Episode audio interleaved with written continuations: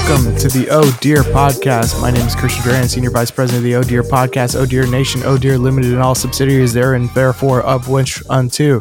Today, as always, with me are my hosts, not co-hosts, my hosts, friends, my host friends, Nick Whitmer and Brett Rabel.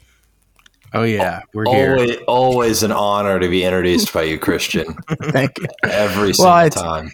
I take the time and effort to. Uh, I I did a podcast, and uh, uh, Luke Thayer's podcast, and he does like such a nice intro. Like he he does all your plugs for you before you, as he introduces you, and it's like a really nice discipline thing that I will not do for It- either it, of you. I, I, it kind of feels good, doesn't it? Like it does. It Oh. feels like. I, you're like I have done some stuff. yeah. I, Shit going on. The- I feel like uh, the sentence "I did a podcast" can be the new uh, like if someone tells a story that goes nowhere. You know how you say, "And then I found five dollars." Yeah. I think, and then I did a podcast. Could Yeah. maybe be like the new version of that. I wasn't saying that's what your story was, Christian. I, I thought that was a fun, enjoyable mini anecdote for the record. Yes. Well, I thought so too. And I thought that it could veer us uh, into an area, but now you ruined it. Well, here's what I'll say. We have to Here's what I will say. I actually, I actually do not like that saying that people think is funny to say. That and then I found. Oh, and then did you find five dollars? I hate it because, like, it's annoying because you're like, well, hey, at least I tried to tell a story. You fuck. like, y- what? You just get to sit back and be a king and like, sorry, me just talking wasn't entertaining enough for you. Like, it's annoying. You tell a story then. Yeah. Have you It's ever like, started that telling story a wasn't story? good enough. Yeah, you ever start telling a story and you realize it sucks, then you just start lying. You're like, That's fuck, my- I'm gonna make, I'm gonna make this good. like, I don't care if they believe it or not, but it's, See, that's gonna my be- fatal flaw. I don't lie in stories. So mm. like there's no there's no embellishment and it like I just tell boring stories. Like I didn't realize you're supposed to lie a little bit to, to make stuff Yeah. entertaining. It's like Just- uh, embellishing is all, you know. Yeah. I know, man. Like, uh, you know, if ever I'm having a story that isn't interesting, I'm just like, yeah. And then my friend Nick Whitmer cheated on his wife. Um, See, my move is to be like, as soon as I see their eyes avert and like go in another direction, you clear, and then I'll just be like, yeah. And then O.J. Simpson walked in.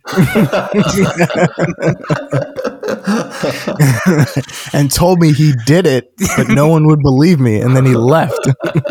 I, I, I get it. We got to get O.J. Simpson on that app Cameo. You know that Yeah. app where you can book celebrities to do like a birthday shout out for a buddy. We got to get O.J. I'm surprised he's not on it because I would like to book him and just uh, O.J. All I want you to do is to just two seconds say I did it.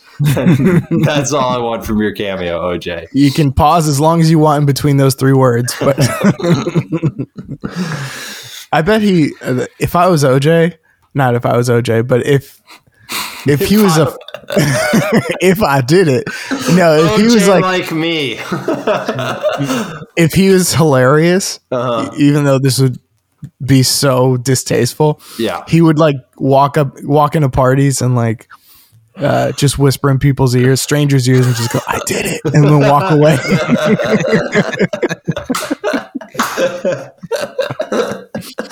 I God, mean, how- It's like he'd be like the new Bill Murray. yeah, right? How hilarious would it be like he said that after he uh got off or whatever for not doing for killing her and whatever he said he's gonna like find the killer. What if like randomly two years from now he undercover he like comes up with a guy who actually did it Yeah. See? it's like the biggest serial podcast of all time that would be amazing. I heard uh, there was like this conspiracy theory that his son did it. yes His I, son, I heard about that Yeah, too and he like uh, his son did it, so he you know covered up for his son. And uh, I was like, dude, if that came out and that ha- like if that was the case, that would be it would be bigger than the actual trial itself. yeah What is how what is what is the theory? Obviously, other than like, give me a little more details or context on that. Uh, I don't know. I really don't. I just know I've read it like, you know years ago basically that like there's a detective who's working on the case who believes that OJ's son did it instead of OJ and that OJ found out and then basically took the blame for his son doing it.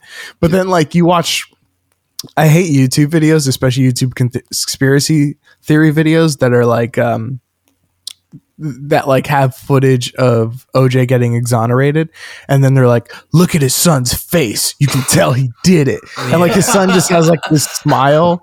He has like kind of a dead smile and like Yeah. they're like look you see he's so guilty. Like that's not how it works. They're doing a slow zoom in on the face with that like Exactly. oh music as Exactly. it fades to gray or black and white. yeah. Yeah, it's it freeze frames in gray. yeah well, people always forget, and it's like the QAnon thing is like there, like there's always like you could say that you know there's the secret pedophile ring that was running everything, and the mm-hmm. military tried to pick a candidate, urge a candidate to run so they could clean it all up, and it had to be an outsider, and they chose Trump. It's like everything there you could maybe make an argument for if you're crazy until you get to and then they chose Trump. Like and it's the same thing. It's like OJ Simpson is famously an egomaniac. You think he would take the fall for his own son? No, mm. he would be like, "Yeah, get in the prison, bro. You, you Yeah. like he's like he's that guy hundred percent over. They made a whole documentary about this dude. Like he he wasn't like this. He had a squeaky clean image in the press. People like to think of him as like this good guy, but behind the scenes, he was very much like a Cosby in the sense that he was a shitty guy. He beat the shit out of Nicole all the time. He was a liar, manipulator, a cheater. He he's like he's a big piece of shit. So the idea that he would selflessly allow himself to be take the fall for his son is just so absurd. I mean, well I still believe it I saw the video you, Nick Dude, you didn't see his You face didn't. like I did. yeah what you guys saw his face, dude. what you guys are failing to what you guys don't get is and this goes even it's deeper than you think it is oj is q i think Oh, yeah. the broader oj is qanon from the qanon conspiracy Yeah. If OJ Simpson sucked up to Trump, he definitely would have got a pardon. Trump pardoned everybody, dude. Anybody who said a nice thing about Trump, Little got Wayne got a pardon. like, come I on, love- dude. I, I posted this on Instagram, but it is hilarious that the his most loyal, diehard people that went to the Capitol and got literally arrested for him did Yeah. not get a pardon. Yeah. They're the only people that didn't get a pardon. He pardoned rappers. Yeah, it's pretty funny. because those folk don't actually have any like they don't really have uh, anything for Trump. Like as a group, therefore, like it helps could help Trump or help them, but like it's not like any one of them has social capital that Trump enjoys being around. Yeah. You know what I mean? Lil Wayne is a massively famous, influential entertainer. So like it is valuable to be buddies with him. Yeah. The Trump people are like the Trump people are like open mic comics that have a bar show that you're nice to. And then once you start getting to clubs, you don't have to be nice to them anymore. Not my experience, but can you um can you uh, like get a pardon from a president but like for the future like you know I owe you Like, pardon. yeah like all right i haven't committed any crimes yet but i might and i'd like to cash it in in a you know maybe in a few years when i do some malfeasance They should give it to somebody who's done like something really good, like you know, a Mother Teresa, Greta Thunberg. Like you get a part, a yeah, a pre-pardon. Wow you put greta at the same uh wow Sure, why not? She's really getting the idolized status. You know who's getting the idolized status? I am so against idolizing anyone younger than me. yeah, Amanda Gorman, the uh, poet laureate. Uh, Oh, yeah. I guess I don't even know what laureate means. I just know it follows the word poet. sure. But um, Amanda Gorman, the the young, I think she's twenty or twenty one. She Mhm. did the poem that I never saw at the inauguration, and then she also did a poem at the Super Bowl. Uh, which I'll be real, I watched her Super Bowl poem, and I'm gonna go on the record and say not that good. I it was like it was not a good. It's fine. It's good. It's like good. Like it's a poem, Yeah. but you're like it's like these are. There's nothing that she was saying that was to me would have led to this person needs to be lifted up as like the godliest writer. Go ahead, Rick. Well, he- here's my hot take. I think all poems are all kind of garbage. There's, there's like there's like three poems that have transcended the garbage to be like, okay, those are fine. But like for it to be some a, a poem is like a personal thing that people study and then like come up with meanings behind. So it's like the value of it being good or not is if you can come up with a meaning to it or not. Hmm. But like if it was good, it would just have a meaning. It wouldn't, you know what I mean? Like no Yeah. one's sitting there like going like, what did taxi driver really mean at the end? Or you know what I mean? Like it's just like, no, we saw the story. There's some, you know, it's good and it, it's good. Like there's no like sitting here debating the arguments of like the shit. Like there's some movies that are like that, and I have a thing that like I think all movies that are like that kind of suck. Where they're like they're not yeah. enjoyable when we're sitting around here talking about what could have been, or like maybe this was a symbol for that, or this, that, and the other. I think it was like, no, dude, it's it's garbage. All po- all poems suck. In, in her defense, I will defend her and say making a hyper compelling uh, football ish adjacent poem is a tougher slog than the poem she probably did at the inauguration that I bet was very good.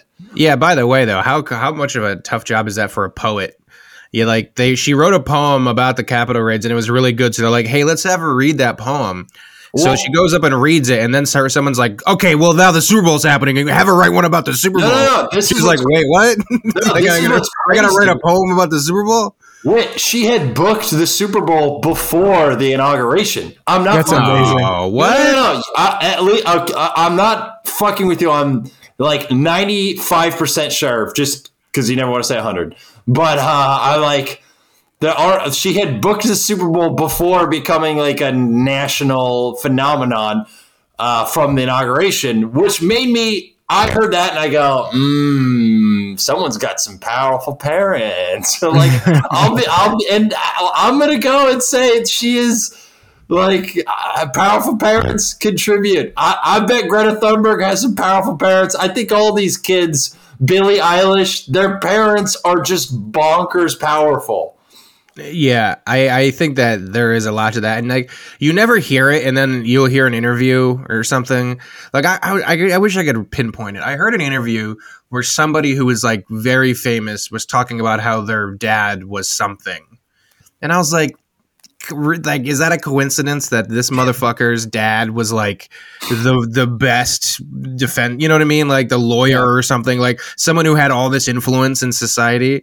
And it's like not to say that uh, you know, i the person who made it is not talented and, you know, use whatever connection you have. But I, I do think that like there is a lot to that. Some people Well- having, especially child, uh, Oh, it's stars. like showbiz related stuff under for hundred percent. Well, if you're like a kid and you grow up in LA, your chances of being an actor are way better than like some 22 year old that moves there from Minnesota. Like, just It's- because Yeah, you know people in the city that you're trying to get jobs in. it's in even yeah, just being around it and like having relationships. Yeah. which is kind of the like a massive component of it is just having existing relationships Mhm. that's just going to propel you forward not to mention let's be real like the capital that someone generates from like oh shit i want will smith in my next movie okay let me put jaden in this one do you know what i mean like i can get to will through his 14 year old son maybe next time Yeah. I Um, don't know. I I, uh, I I I don't, and I just get annoyed when I see interviewers lavishing praise on anyone Children? even one day younger than me. Yeah, I mean, it's like it's all there's. She's not like no. I, I don't know. No one is a genius until they've proven it on a massive scale for many, many, many years. And so I just get annoyed when like 40 year old interviewers are almost like going like, we're not worthy, we're not worthy to this 21 year old kid who's talented, connected, maybe, probably, and and lucky, but talented. I'm not like acting like an asshole here. Yeah, but like not like to speak on Greta Thunberg in particular, like I don't know how she had the platform to talk to people at the United Nations because, by the way, like when I was 15 or 16, I was like a really annoying young idealist who like had all these grand ideas about how the world could be better. Like I was like at that point in time, I think it was more like to do with like the war in Iraq and shit like that than it was climate change. But that was that was on my radar too in high school, and I remember like writing papers and like you know doing all this shit about like so like if you took 15 year old me and put them at the united nations to like hey tell all these rich people about climate change i could have done that too so like my question is is like where did she get the the how did she get the, the gig i guess is Who all. books that? Who books that? Who books like, that? like that's what we have to understand though because the greta thunberg like come up and like some organic way to where people are like, no, this woman needs to be, this girl needs to be at the United Nations. Uh, I, uh, she needs to tell her, but I mean, I don't know how she did it. I mean, maybe it was, maybe she like won an essay contest and then like they had her do it. I have no idea. I have no idea, but it, it, it's, uh, I feel like being young and idealistic and like thinking the world could be better and having contempt for the older generations is like a very normal thing for like a lot of teenagers. Yeah, I think um couple things.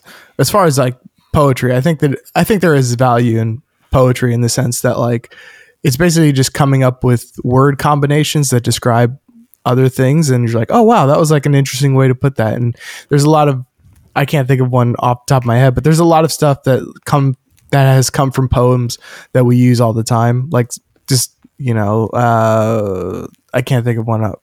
Like it would be something like um I won by a mile or something like that. Like the Yeah. first time somebody said that, you're like, holy shit, that's a pretty good way of saying that. so there's, I think there's like a million other versions of that, right? Um, yeah, I'm just saying, put a beat behind it and I'll listen to it. The uh, yeah, you are right. Like there is a poem, the phrase "gay as fuck" that originated. oh from- no, oh uh, dear. no, I'm serious. That was actually originally a Pablo Neruda poem. um, as far as the Amanda Gorman thing, I think uh, if it's true that she booked the Super Bowl first, it's probably like a, a an instance of like y- you hear about this all the time in like Hollywood and stuff, where like nobody's interested until somebody's interested. So it's like like the Super Bowl people were like, all right, let's give this uh this kid a a, a, shot, and then the inauguration people are like. Oh, she's doing the Super Bowl. We got to get her first. like, it's like when the Tonight Show finds out you, you're a guest, then the Late Show wants you first. You got to do our show first. Um, and then as far as Greta Thunberg, like I always think it's it's so funny. Two things. I think it's so funny that like the big thing with her is she did this speech and she's like, "You all should be ashamed of yourself," and all this stuff. And then everybody, I might have said this before, but everybody always goes like, she is so inspiring and she's amazing. Let's make a documentary about her. Let's give her a peace prize. Let's, uh, you know, give her own show and all this stuff. And it's also, and you just go, hey, is anybody going to do anything about climate change? Because that's like the thing where, like, if we give her a show, then we've solved climate change or something. Yeah. Like, I don't, like, it's all stupid symbolic Well, stuff. that's but like it all the would be people who who want to make money. I want to make a buck off of her. Right. And uh, but yeah, no one will address climate change, and I guarantee you, like the production shoots are not going to be like green. like it's going to be like Yeah. there's going to be fucking people throwing plastic bottles in garbage cans. Their PAs, and they're like, It whatever, be- dude. We got to get this fucking shot with fucking Greta today. Like, It would be funny if her mom is like a stage mom, like hanging out at the United Nations, like as she's giving her speech. You guys should be ashamed of yourselves. Like her mom is like mouthing the words like off stage. like like- Amy Poehler and Mean Girls holding. yes, exactly. Exactly. She's like, uh. She like uh, Allison Janney and fucking I Tonya playing them all like. what movie did I, I just saw? Some movie about like a child actor or something like. God damn, I can't think. I can't think of it now. Like, um, Oh, it was the Tiger Woods documentary. Did you guys see that? No, No. not yet. I love It's a really Tiger, good though. documentary on Tiger Woods, and basically his dad was like just glued a golf club into his hands at like Mhm. five. And he's like, no, Tiger wants to do this. And then meanwhile, they have an interview with Tiger as like a five year old who's like, I need to go poo poo. They're like, Do you Mhm. like golf? He's like, I need to go poo.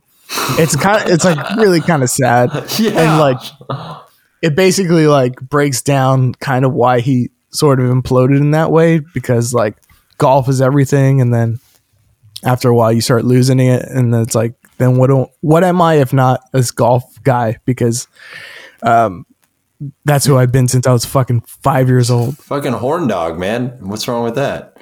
Yeah, man. What did they have to say about the implosion where uh A lot. you're like that was the document. They didn't just talk about golf, Brett. Well, it's interesting because like the first, it's a two part documentary, and they're both like three hours, I think. So the first part is all about like him as a kid to like his huge, his biggest success is like winning all the golf tournaments that he won in that one year or span or whatever it was. Um, so it's like his ascent, and then like the very last frame of the first, uh, the last shot of the first part is like Rachel Uchitel sitting down. She's like, "So what do you want to talk about?" And it's like, boom. Next time on Tiger Woods. Uh, it's just yeah, it's so um, you know, orchestrated. But the second one is all about that. It's basically just going like his dad died, and then he he got caught cheating. He started going to he, he became so famous that he's just like hanging out with Michael Jordan and Charles Barkley. All he does was, was go to Las Vegas because they would just like they just treat you like a prince there because he's Tiger Woods. He has all the money in the world. Just goes there, fucks whoever, and um, and like nobody tells or whatever. He fu- I, I don't know if they said hookers, but whatever. But no, they they really was like like he would go to a club and then like the club owner would be like, I would just get some girls who wanted to party, like hot looking girls, and they would party with Tiger Woods, and they would go in his room, and he was just like fuck girls, and then he just got married for I don't even know why, maybe for his image, but or maybe he just he actually really loved her or whatever, but like he got married, had kids, and then but he just kept going to Vegas and fucking just fucking women, also telling them that telling them that he loved them and stuff, and like just like being like weirdly relationship, like not being cool about it. You know what I mean? Not just being like, yeah, I mean, this is what it is. I got a wife and kids. Don't fucking text me. He would be like, oh, you're so perfect. oh, that does hurt your heart a little bit. and then he got caught, and then like he started having like physical injuries and all this stuff. And Well, then he he would eventually, run in combat boots, right? Because he wanted to be a member of the military or something. He wanted to be a Well- Navy SEAL. yeah, Yeah. once his dad died, because his dad was in the military. So once his dad died, he, that's like when he started like spinning a little bit, and he went to boot camp for some reason, and then just like really fucked his body up, I guess, um, from it. And then that's when he really started like going down in golf because his body was just giving out on him. Plus, he's just getting older. Here's my thing. I have a question. Like, what what is it that like like famous people are like? All right, we're now just gonna be like friends. Like, why would you become friends with Michael Jordan in a way? I'm being Because, Like the only No, person no. who the only person who understands the so, Right. the solitary. That's true. That's a good point. Yeah. Yeah. I heard this one or uh, this one thing. I think George Harrison or Paul McCartney said it about um, being in the Beatles, and he was like, "The good thing was that there were four of us, so we each all knew exactly what the other was going through because we were all experiencing it at the same time." He's like, "When we met Elvis, it was really sad because there was only one Elvis, and like nobody could relate to it. So he's just like in his own. He's on Pluto all the time because nobody understands what it's like to be Elvis. He's like, but with the four of us, it's like we could always have somebody to like." understands that there's like Not to mention someone that like the fun of sharing bonk like insane success with right yeah on the ascent. Whereas Elvis was just on an island at all times. I, that is Yeah. a good point that people like only a tiny a portion of people have experienced what that life is like, so you Yeah. could talk about it. And especially with like Michael Jordan and Tiger, they were like the the guys of their sport, so they like understand what it is to be the guy of your sport. And um, I remember the comedian documentary with Jerry Seinfeld at the end when he goes to visit Bill Cosby, and uh, Cosby's basically they're just having that moment where Cosby's sort of describing of like you're in. Cosby's kind of telling Seinfeld like you're kind of in the club now of like like Hank Aaron of comedy, like when they, those old sports guys sit together and talk about like, man, that one game I hit the shit out of that ball. Meanwhile, Cosby was talking about I raped the hell out of all those ladies. but um, but basically that, that it's like you you I think Chris Rock said it, he's like you're part of the X Men now. Like you you're in the, the justice the Hall of the Justice League Hall the Hall of Justice. I don't know why I couldn't say that. But that's basically what it is. I think you just But hang the- out with famous people because That that's what like was odd to. I had this thought recently because um, there was that video from a kind of related to a bit of mine of a bunch of celebrities did a joke like they did the prank joke I talked about on stage and. I'm not one to be like it was stolen from me because I think many people could think of it, but um, the what I thought of it, it was Kenny Smith, who is an NBA commentator. Uh, like the joke I had is you call your friends and then just go, "Hey man, now's not a good time. I'm busy. Like not a good time for me to talk," and then hang up Yeah. on them. Uh-huh. And um, a a bunch of like celebrities did that, and they recorded them calling or FaceTiming their friends. And Kenny Smith, who's an NBA commentator, who by and large, I mean, Kenny Smith is kind of famous, like, but he's not like I don't think it, people who don't know NBA know who Kenny Smith is. Yeah. Yeah. if Kenny Smith's walking down the street, only like a certain portion of people who like really love basketball will go, "Oh yeah, that's Kenny Smith." Right. Whereas when Shaq does it, Shaq Yeah. is universally every 100% of the population pretty much knows Shaq. He's also 100%. seven foot. Yeah, He, he is Just also striking. seven foot and enormous. Yeah. Um, which I have high five Shaq, separate story. But um, it was funny because like it felt like like Shaq called in his version, he called people I didn't recognize that I bet are like family members, like a son or something, nephew or something. Kenny Smith was calling Adam Sandler, like Chris Rock, and I just was like, is he like are they actually friends? What how like it just didn't make sense to me. And like who the how do you become friends with that guy and then answer his FaceTimes at a dime's notice? I don't know. I'm rambling. I think they're like, well, Sandler, well, Rock, I know, and but Sandler probably too is like a, they're big basketball fans, right? So Yeah. if you, they probably watch a lot of ESPN, and they probably watch, you know, whatever this guy. I didn't even know what this guy does, quite frankly. Like you probably already explained, but I tuned out because that's how much I give a shit about uh, Kenny Smith. Um, uh, but Thanks for telling me you tuned out. Uh, on a podcast. when well, no, I, you're supposed to be tuned in. I, I just have no awareness of like what this guy does. But um, NBA analyst. Former, okay, that's he was that's what very I thought. good, but wasn't world beater good like Charles Barkley or Yeah. Shaq or something. Yeah. right, right. good- So good NBA career. Yeah, so if they watch ESPN all the time, they're probably like, uh, um, I heard this story about Chris Rock where Val Kilmer was watching Chris Rock's special one day, and he like called him up. He's like, "Hey, you want to go to a Laker game?" And Chris Rock's like, the f- "Don't just." Like who are we're not friends? like what do you think? Because we're famous, we're gonna hang out? That, Yeah. yeah. that is that's then that's what it stems from. Like, Yeah, but be that's what famous people do. Yeah, that's the thing, and that's what I wonder. I'm like, oh, I will be honest. I guess for the sake of a story, you go like maybe I would hang out with them, but then I don't know how interesting it would be. Like I would rather go to a Laker game with you guys Right. than just Taylor Lautner. Like, I, yeah.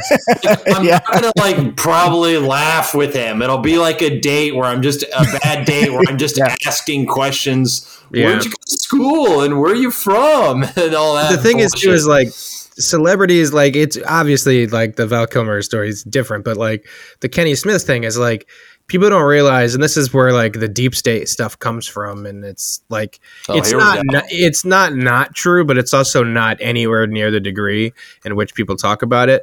But like it's like people in politics politics all went to the same colleges, they pledged at the same fraternities, they golf at the same country clubs, they know each other. And it's Yeah. like celebrities are the same way. It's like after parties, you know, there's fucking everybody's invited to, you know, Adam Sandler's post film whatever. Pedophile. You know what I mean? Yeah. So it's like Kenny Smith shows up, What if and then that's that's how they get to know each other. It's like, what if that's on the flyer? Is hey guys, we got the pedo bash 2020 this year. Uh, Kenny Smith's like, ooh. you got to bring the wine coolers. No, I, that you are right. That is uh, just like what are the how the fuck what are those circles, and are they fun? But yeah, Well, there's, I mean, like, weird- like- I mean, you go to an SNL after party. Like I've been to two, and like I've just fucking Machine Gun Kelly's hanging around because he knows Pete Davidson. You know what I mean? Yeah. there's like a bunch of other actors that are there because they know someone else there, and it's you know it's it's that's how all that that whole world works. Yeah. Also, if you're a fan, if you're just uh if you're a celebrity, you're you're also still a fan of stuff. Like, so you you just have access to like Pete Davidson's probably a fan of Machine Gun Kelly, and then they just met, and he's like, "Oh yeah, I like your comedy too, man. Oh, sick, man." And they just hang out. I'm sure, but like, Yeah. you know, that's probably what happened with Chris Rock and Kenny Smith and Adam Sandler. Like, they're just like, "Oh, I like your." I watch your show, man. Oh, dude, I love your comedy. Yeah, and mm-hmm. the Val Kilmer story is like Val Kilmer. Eh, Val Kilmer has literally grown up like to have a life where all he has to do is pick up the phone and get whatever he wants. Yeah. So he sees also- Chris Rock and he's like, "Oh yeah, I know Chris Rock's agent, so I'll just call him and be like, yo, let's hang out." And Because also, I'm he probably. Yeah, exactly. That He's probably like, I'm sure he wants to meet me, yeah, I'm Val Kilmer. Come on. which is, which is the funniest part of that story. um, but yeah, celebrities hang out with each other, man. Um, I'm telling you guys, Yeah, I would those rather hang out with both of you. So you know, Aw. I feel like we haven't addressed the real elephant in the room. Wait, before you say this, because I know who's who do you think would be the worst celebrity hang? Um, Oh, um, e- easy. Uh, Thirty seconds to Mars, dude. What the fuck? Is that? Jared Leto. Jared Leto. Jared Leto is easily the most annoying celebrity in existence. Top top one, like no debate. why did you say Insufferable. I, I only know like 'Cause everything he's in- Joker. Yeah, because everything about him and everything that he's ever done or made, that's how I know about about him. I feel like he would ask you. He goes, "Oh, so where are you from?" And then you start answering, and he would start checking his phone. Yeah, yeah, That's a great. That is a great answer. Uh, the type of guy who Yeah. would, when he's cast to play the Joker, would like mail his co-stars like a dead rat or some shit. Yeah, yeah, Yeah. yeah. The person who would think that would be a cool idea and like, aren't I challenged and edgy? Would be a person who would probably also suck to be around. yeah. I think it was like someone like Adam Sokol or something like that tweeted something I thought was so funny. Is um, when the new Joker was announced with uh, Joaquin Phoenix, uh, and they showed like his first the first face painting picture of it, and like Adam Sokol tweeted like, "But how will we know he's not damaged since it's not written on his forehead?" and I'm just like, that's everything That's about really that funny. Joker. It's like so. It's just like he. It's the opportunistic. Sh- sh- fucking smarmy Hollywood guy who saw all the accolades that fucking uh, Heath Ledger got, and then he tried to just repeat it. And he just tried to cash in on the celebrity points of being the weird guy and doing all the weird things. It's like the most transparent, obvious fucking thing I've ever seen, and he sucks. That's I got I got one. Are you ready?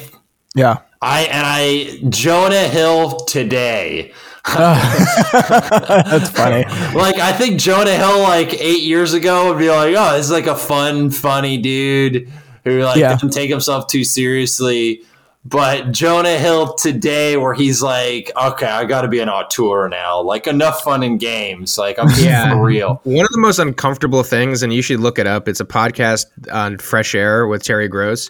She interviews Jonah Hill, and they're talking about all this stuff. And then out of nowhere, she like basically like traps him about Superbad jokes and about how they were insensitive to women and just Mhm. like listening to like the automatic uh press release apology mode that he just shifts into automatically is just like you just roll your eyes like Yeah. it's so like Yeah. why couldn't he be like yeah dude i was like 22 and i thought it was funny at the time because i was 22 and we made it and everybody and no one was offended by it and then i mean and if Yeah. you were certainly you were in the minority but okay Dude, but it's like clearly had to go into like that oh well you know um you know uh, you know like the all of the fucking the fucking cliche things like oh this is a um a teaching moment and like all of the things that you have to say in the press release. The thing that's really annoying about even her like slamming him for that is like that movie was about how like 16, 17 year olds in high school talk. yeah. It's like, and the fact that it resonated and made that much money means, you know, it resonated to people and they found some truth in it. yeah So, also written by 17 year old Seth Rogen. Like, Right, I think yeah. he wrote it when he was in his teens. So, like, I don't know, man. like, that's what's funny about it. you can't have characters that, especially kids, like, or teenagers that talk like teenagers. It, like, I, that, I wish someone would have had. It sucks because there's probably the pressure to not make a thing of it. And Yeah. if it just you apologize and it's a, an interesting press release, Terry Gross, I don't know the specifics, but her asking that question is more about her. Terry Gross is a woman, right? Yes. yeah Yeah, I've never. Uh, that's more about her than it is about anything. That's her wanting to feel like I am so like tolerant. well, i- of course it's like in the in the it's right in the the climate of me too and this that and the other and it's like you want to catch people and you want like it, i think it's it's it's it's a very shitty thing to do it's like trying to catch somebody in a lie almost where you're like oh yeah jonah hill you claim to be this well in this thing you said this and i think you- like you He he should have been like, yeah, it. I know. I watched Yeah. the movie. I was playing a 17 year old. What that's how 17 year olds talk in the mid 2000s. Like what like what are you talking about? Like the, it's honest. That's the like I was listening to Tarantino talk about this with um Django. He's like the movie took place in 1858. Yeah, people said the n-word then. I'm being honest about making a movie in 1858. Like I like it's such a disservice to anything if you're making a period piece and then you just like water it down to like not be like it is in 1858 then why don't you like make all the characters wear updated clothes then? Because the clothes Yeah. back then were shitty. So like why don't you change also like the you know this that and the other about him why don't you change this about him like why don't you just you know what i mean? Like let's make all the slaves white and all the, the slave owners black. Who cares? Let's just change everything because Well, it's that, better that could- if that was done as an artistic choice, like that could be interesting. Like doing that mm-hmm. with intentionality. oh yeah yeah yeah just like spitballing. But um, Christian, you have a great like uh, you've just told me. I think conversationally a joke about when in period pieces like eighteen hundred Yeah. period pieces that tackle or about slavery. Like the when people, I'll let I'll let you kind of say the the idea. Oh no, it just bugs me like very like it's it's kind of a more recent phenom- phenomenon because of like how PC things get. But like now in racist movies, especially like in the 50s or something, they'll never use like racist people never use the N-word. They'll call black people spooks and stuff. I'm like, no, he didn't say that. No. Like he, he didn't call him a spook. He's like, well, I mean, look, I'm not that racist. It's 1950 and blacks have no rights, but I'm not going to go there. they weren't respectful about the slur they chose. Like, Yeah, exactly. Like, don't, let me choose a less disrespectful slur. Yeah, that Yeah. always be. It's so stupid. Every movie has one enormous historical inaccuracy, and that is no one should have teeth that nice. Every movie, Yeah. every movie that's about anything pre two thousand, where people have beautiful sparkling white smile, like you think Yeah. fucking everyone in the eighteen fifties had these perfectly manicured, crest whiteified cho- set of chompers? Fuck no. Everybody has veneers in 1861. yeah Yeah, the dental care. Um, but yeah, that that so bugs me about fucking movies when they do that shit. Like, and and you know what? That's really annoying that she said that because it's like she's so far away from that. Like, I I don't know her. I don't know if she has kids, but if she does, is like your kids talk like that. I'm sorry. Yeah, And, she like, doesn't, uh, but that's even more so. Is like I think your point is is like that movie's not for a 58 year old feminist single woman who's Right. You know what I mean? Like the the movie had a target audience, and like you might be appalled by the way that they talk, but that's on there's honesty in the way that that's how kids talk. So just yeah, just because that's not how they talk at the New Yorker parties that you go to. It's like, Yeah.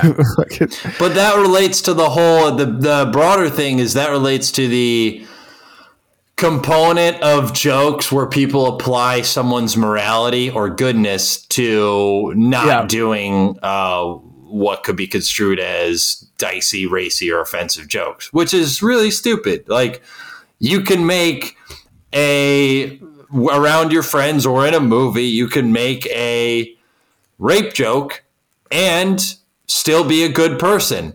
Those two things can exist. well, I don't believe that, Brett. That's because you're gay. Uh, Whoa, whoa, whoa. I just wanted to say something egregiously offensive. Not egregiously, but you know what I mean, though? Like, you can make offensive jokes and be a good person. It's really simple. You don't need to apologize for them. Yeah, the fact that you would, the fact that you're making an offensive joke and you know it's a joke points out the fact that you know that there's a line of good taste and you're intentionally crossing it. So that therefore you have a barometer of what is, if you just said what, like, you know, if you're just saying, like, uh, I don't know, some horrible thing without like any humor or wit to it, then you don't know that it's, it's like, you know, taboo or even like socially unacceptable or whatever.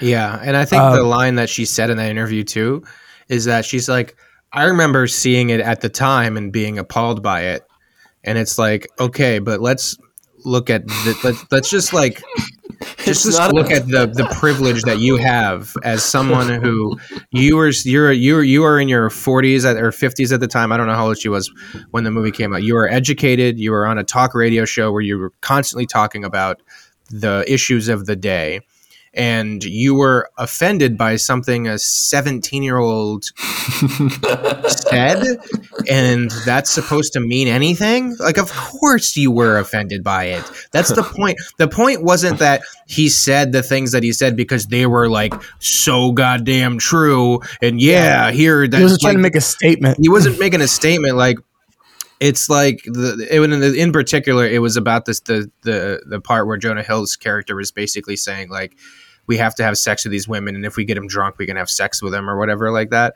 And like basically she was being appalled by that. But like what does that say? It's like what you're missing is like what does that say about a kid who's 17 who doesn't have enough self-esteem who thinks that the only way someone will have sex with them is if they're both hammered?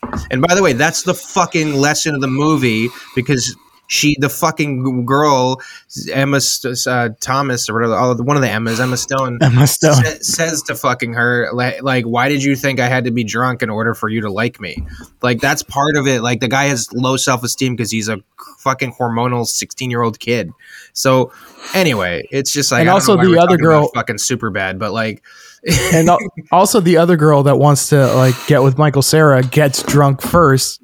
Yeah Like she thinks the same thing. She's like, Yeah. uh, like we both have to be drunk. because they're really uh, they're really scared to have sex for the first time so they fucking use social lubricants like everybody else does Here's he- here's the thing. I actually there is a little bit part of me, and I, I hope I if I I just hope to achieve success. Um, but I would love to be successful enough to get interviewed by Terry Gross and then have her ask one of those questions and just get to go, bro, you stink. like,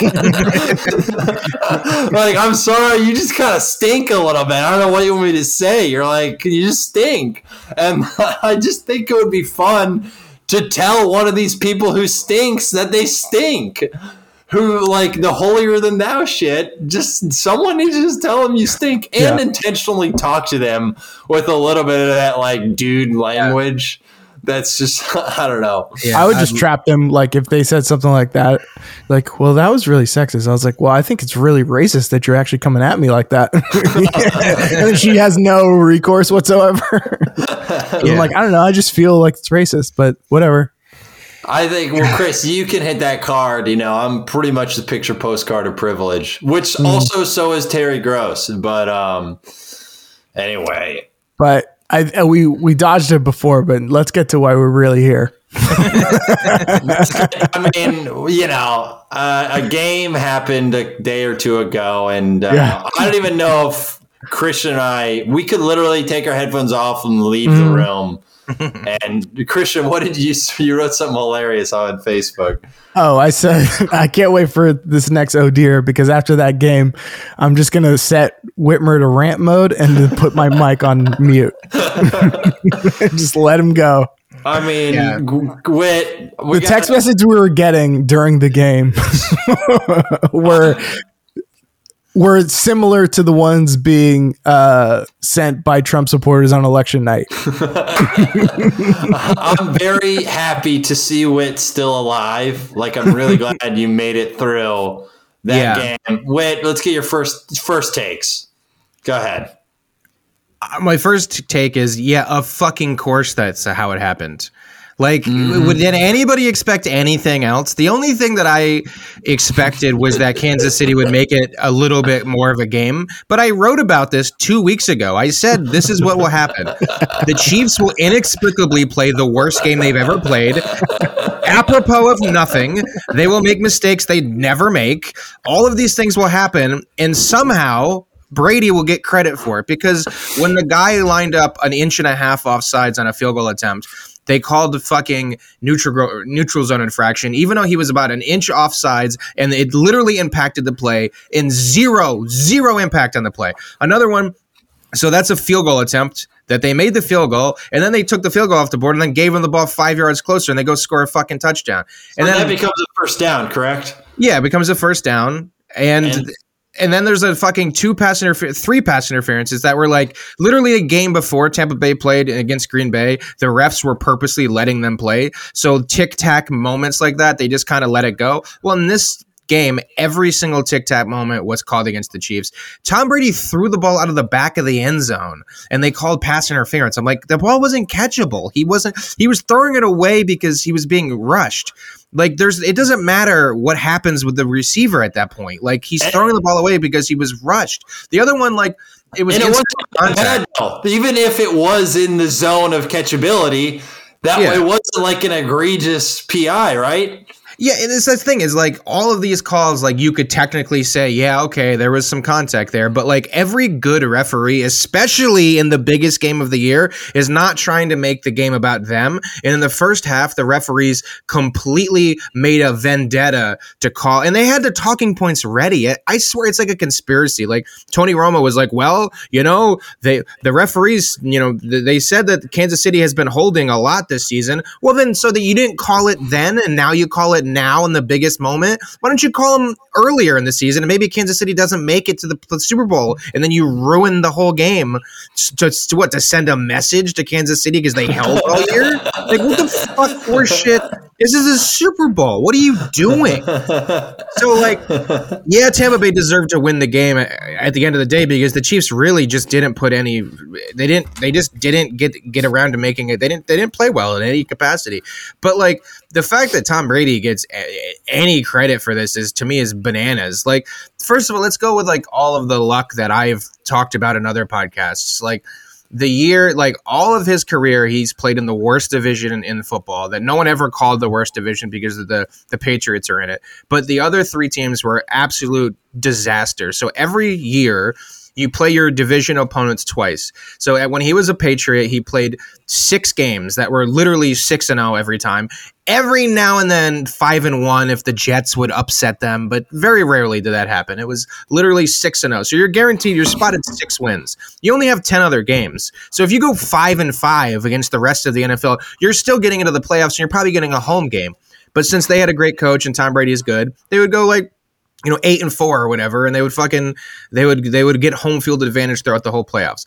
The one year, the one motherfucking year that Tom Brady makes the playoffs, but as a, a wild card team doesn't get any home games, is a year during a global fucking pandemic where there's nobody allowed to be in the stands. No one's allowed amazing. to come to the games until Green Bay, where they have like 1,200 people there. And then on top of all of that shit, guess who magically just gets home field advantage this year for the Super Bowl is Tom Brady.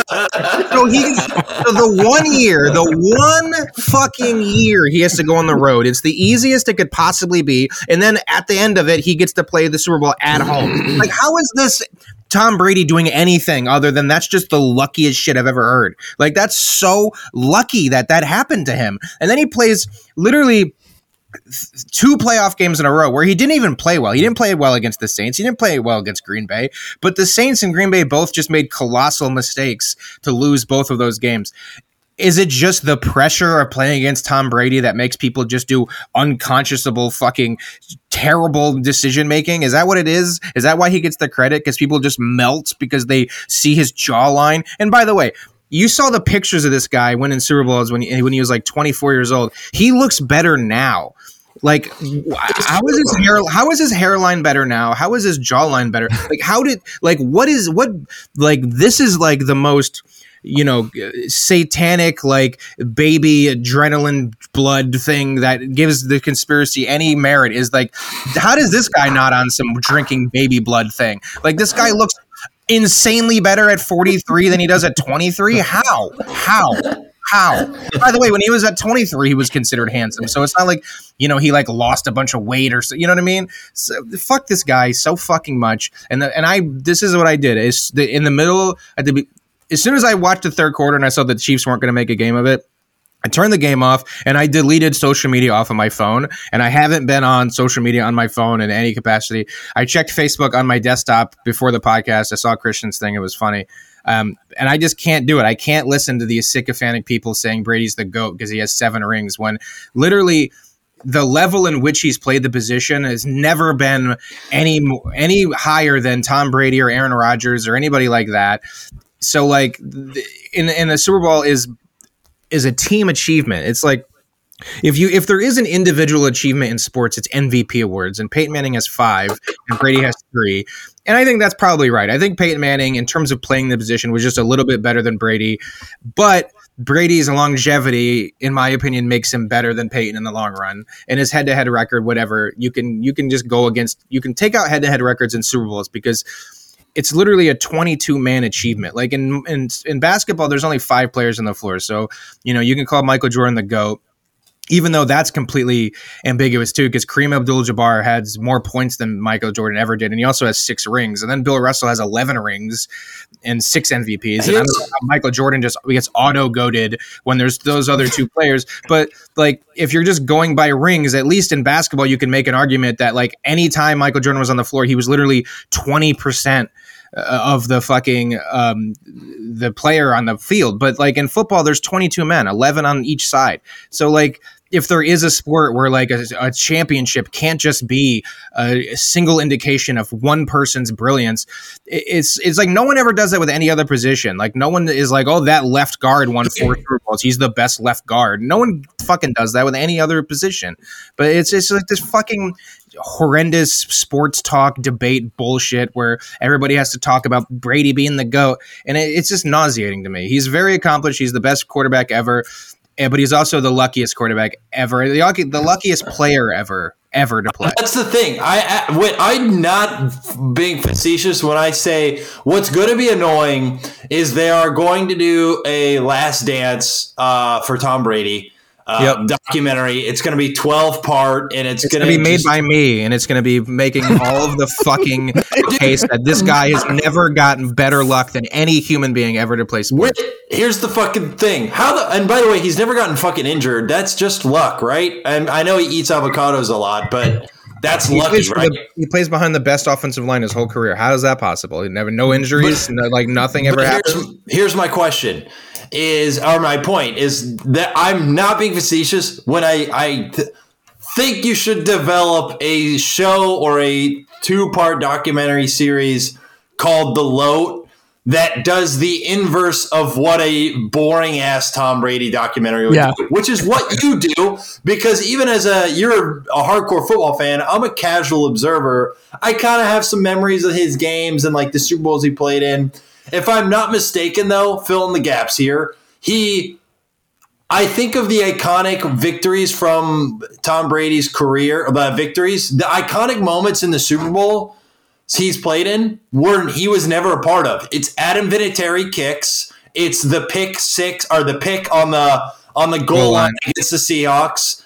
Uh, there wasn't an iconic moment in the Chiefs game. I guess maybe that series where they had three PI flags basically in a row that were all as a as a Chiefs fan, I was like, what is happening? They threw them all in a row. They were so not a thing. It felt like the fix was in. Not to mention the difference between 15-6, 21-6 is enormous. It should it should have uh, been ten to six at halftime. It really should have been ten to six. They you give them the field goal, but then the other two 11 points with the other touchdown that, that they gave, you you have to take off the board, in my opinion. And if the if the referees were any set of referees who just had a precedent of letting the team play a little bit, they're very very very tic tac calls. And sure, you can make a case that they were calls, but you can't to me make a case that a good referee would make those calls in the situations that I was in.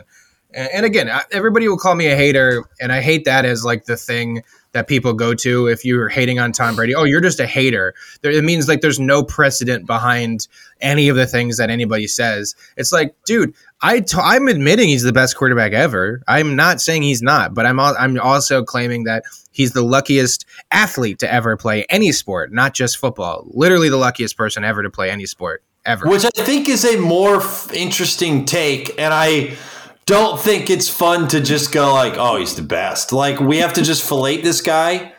No, he kisses his son on the lips. I'm sorry. That's that takes away four rings. That's really fucking weird.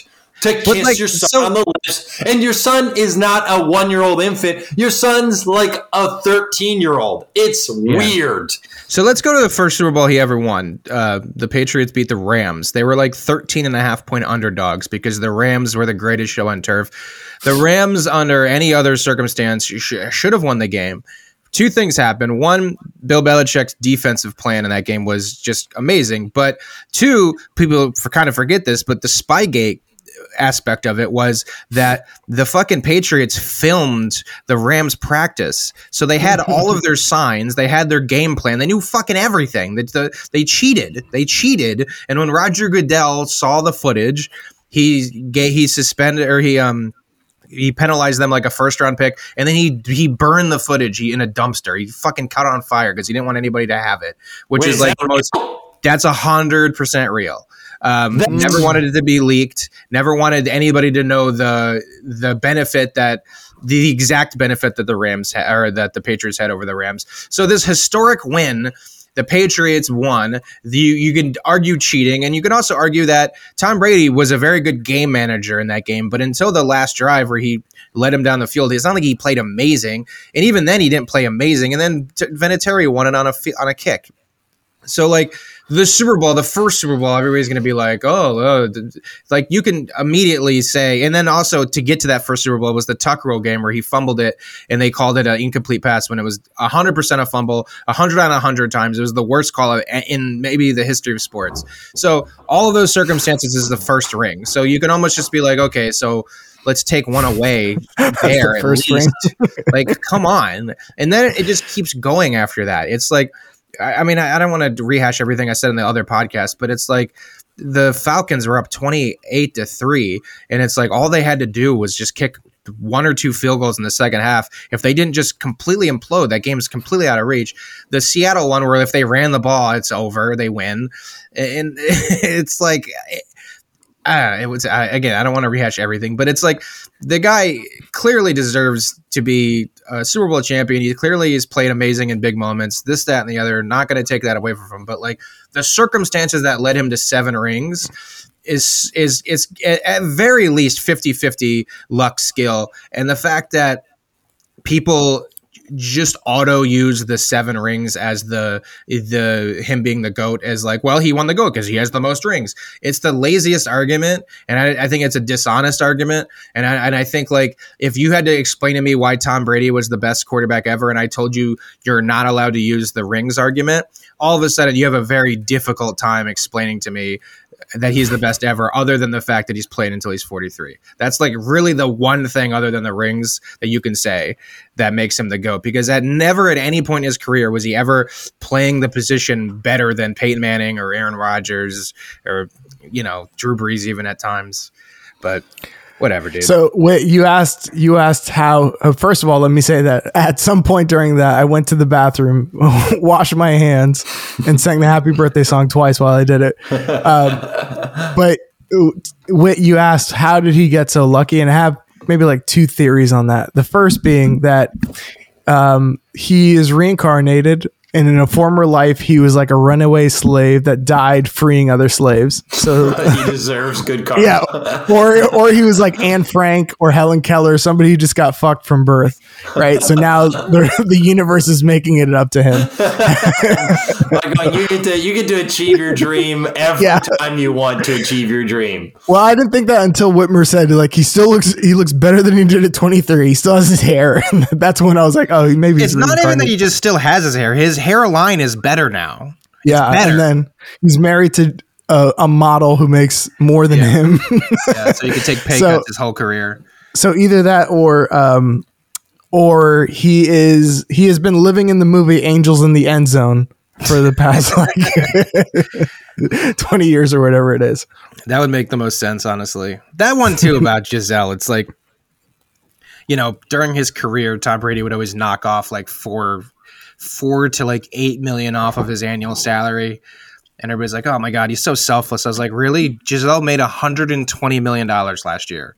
Like he can afford the five million that he took off to fucking sign extra people. Like yeah, they have generational wealth. yeah, they have generational wealth. Dude. They're not worried about it. Whereas like if you're Patrick Mahomes, or maybe he's not a good example because his dad played in the pros. But if you're any other quarterback who didn't come from any money, which let's face it, that's most players in the NFL you are literally obligated to create gener- uh, generational wealth in your family within the five to 12 years you have in the league. So you have to hardball, you have to take the most money, you have to do whatever you can because this is your chance. This isn't like a CEO position that you can do for 30, 40 years. This is literally like you could one bad injury, you're out of the league. Make as much money as you possibly can in your career. Tom Brady has never had that ever, never had that uh, pressure. He so, feels a little bit like Nick Kroll, like his dad's a billionaire. Like, so is that true? Oh yeah, that's true. Yeah, I didn't know that. Yeah, yeah I, that, that, goes back to what we were saying earlier. You're like, yeah, you hear about, you know, and obviously Nick Kroll's super talented, but you're like, yeah, of course his dad was a billionaire. Peter had a funny tweet where he said, uh, "You know, I'd be really good at doing voices too if my dad was a billionaire." well, there is like, I mean, there is something to that. And like, you have That's tons true. of time to practice impressions rather than get a summer job. That's true. Yeah. That, yeah. yeah. There is there is truth there there is truth the the idea that like it's that broader idea that like the first generation is working class, the second generation is professional, and the third generation is artistic class. Mm. Yeah, it's Something like, like that. Yeah. Nick Kroll never had any pressure to like pay for his UCB school and like classes, and like he, he never had to like be working at a you know wait. Like that's the thing. Like we've all been doing stand up comedy, and like we've we've like not only have been stand up comedians, we've been fucking waiters and fucking office. He was assistants and like we've we've worked 40 hour jobs while also trying to be stand up comic. If your dad was a billionaire, you just didn't have to you didn't have to worry about that shit at all. He you could just uh, focus on comedy. He That's could uh, wait. He could afford lessons, private lessons from Steve Martin and Eddie Murphy. yeah, yeah, and of course the dude's talented, and I'm sure he would probably be the first person to tell you that you know he got a break in that regard, and it's not you know per se his uh, fault. No, we're not, no one's shitting on anyone except Tom Brady. Yeah, but that's the thing, though. Going to Brady is like again, it's like is fucking lucky as hell. It's the big, it's a big fortunate thing that that's what happened. You know? I genuinely, there, the only cameo I would consider purchasing would be Tom Brady wishing you a happy birthday. Wait. But dude, you know what? You know what? Too. This is a other thing I saw in the in the preview in the pre uh, pregame show. Tom Brady was talking like it was like a for some reason Nickelodeon is getting in on the NFL, and I think it's because like the NFL is trying to like stay current and they're f- afraid of like future generations not watching the game because it's violent or something. So like Nickelodeon is involved with a lot of the pregame shows, and like they even aired a game on Nickelodeon earlier this year where like it was slanted towards children, where like there was you know There's uh, slime and stuff. sliming in the end zone and all this other crazy shit. there was what this year? And, yeah, I mean it was all CG on the screen. It wasn't No, the actual yeah. slime. It wasn't- like- yeah. I hear that and I'm like, well, I might tune into that. but uh, in, in the pregame, Tom Brady was being interviewed by these two young. Um, they lo- they both appeared to be black to me. I mean, obviously, you know, the, if you say the wrong thing or whatever. But yeah, it was like two young black kids, like a 14 year old black girl and a 13 year old black kid, uh, boy, and they were interviewing Tom Brady, and Tom Brady was like, he had like an accent out of nowhere. He did that like white um signaling or whatever it's called where you like act a Oh, little boy. black when Code you're on black- switching. code switching. And I'm just like, this guy's the phoniest motherfucker ever, dude. Let Peyton Manning do that and see if someone doesn't say something. Like he literally is throwing out a little bit of an accent, trying to like appeal to Yeah, these y'all. younger black kids. And I'm like, this motherfucking phony motherfucking piece of shit, dude. He's like so aware of it all. He's just like, fuck that. Yeah, he's like, I'm just trying to. He's like, yeah, I'm just trying to win the game, not me. Yeah. He, he has a do rag on. You're like, what is this, dude? Uh, He's he's literally Mitt Romney. Who let the dogs out? Who? Who? I Amazing. want so badly, Whitmer. What what dream of yours it would be worth more to you? You, uh, you know, getting uh, uh, a deal from HBO to develop like two shows, a movie, and two stand-up specials over ten years, or Tom Brady gets me too. oh my god. How bad is the Me Too? Is it like Harvey Weinstein Me Too, or is it like Oh, Jesus, no, I'm it- sorry? It's it's Louis. It's a little. It's like Louis-ish. So it's like Yeah, give me HBO then. I want uh, if it was colossal takedown. If it was like, and then we found out that on the eve of his third Super Bowl, he molested a child, and like if it was that dirty, I'd be like, all right, give me that. I, I, you know, I will languish and not like you know achieving exorbitant dream success. Yeah, because I mean, you know, I could probably make some success happen Yeah, I agree. like, That's with just true. like with just like the the lightness of my step after knowing that Brady was taken down. You know. you, think yeah, this is what you're saying? Are you claiming that if Tom Brady got me too'd in a very real way, that that elation and lightness in your step would propel you to then also get a multi-level deal from HBO? Like you would just like achieve like happiness that you could just get. Yeah, there, you know what I mean? a hundred percent, a hundred percent. Which just shows you that Tom Brady lives in my head rent free, and um, sad that this guy's actions can literally affect my demeanor and um, uh, mental health. But you know, that's what happens when you ruin someone's sports life for twenty odd years. So That's why. That's why I think on. I'm not even fucking around. The Loat should be a, a series, like a like a Yeah, two or three that's really part. funny. From like, think about it. What you get people who also know sports and are funny, and like just like shitting, roasting Tom Brady would people would want to tune into that. People would want to take this fucker down, like, and so I don't know, man. I say we, uh, you know, I say we think about what it would look like developing that. yeah, I think you would need a lot of. You'd have to afford all of the um, the footage from like the licensing from the NFL and like CBS and Fox and all the places. So you'd have to have some money behind it for sure. But you couldn't like. There's been mechanisms where like. You know, you've seen documentaries that couldn't get the the footage and shit. So what they did is Yeah. they like had someone illustrate it instead. And I just don't know if that would work out for a documentary like this. Then why don't we shoot reenactments where I play Tom Brady, of course, yeah. uh, um, and uh, Christian plays his son, so I get to Yeah. kiss, I get to kiss Christian on the lips. Uh, I don't know, Uh. That's really that's so fucking funny. It you should get Tom Brady in it. like uh, tell him you're doing a last dance thing and interview him for all the stuff. Just make sure he doesn't get final cut. But I would, li- I would like us to have the interviewer be like Andre, so that Tom Brady's like, "Shit, what's up?" Shit, Tom?" yeah. What's up, man? Like our our friend who's a black guy, like just to see Tom Brady black it up. Did you ever see Chris Klein's uh, this interview Chris Klein did with like Sway or something or like Hot 97? Who is Chris Klein? Chris Klein is the, one of the actors from American Pie. Um, he plays Oz. I know. If you saw his face, you would know exactly who it is. Um, he he they they played clips of him doing a radio interview at Sirius XM, and he's just talking like, "Yeah, man, I'm really excited about the movie, and it's all good and stuff." And then they played clips of him on like Sway, which is a hip hop or DJ Whoo Kid or whoever it was, and he's like, "Yeah, man, that." Dog, I'm telling you, bro. Like he got black, and it was so. It's like one of the cringiest things I've ever seen in my life. It's so bad.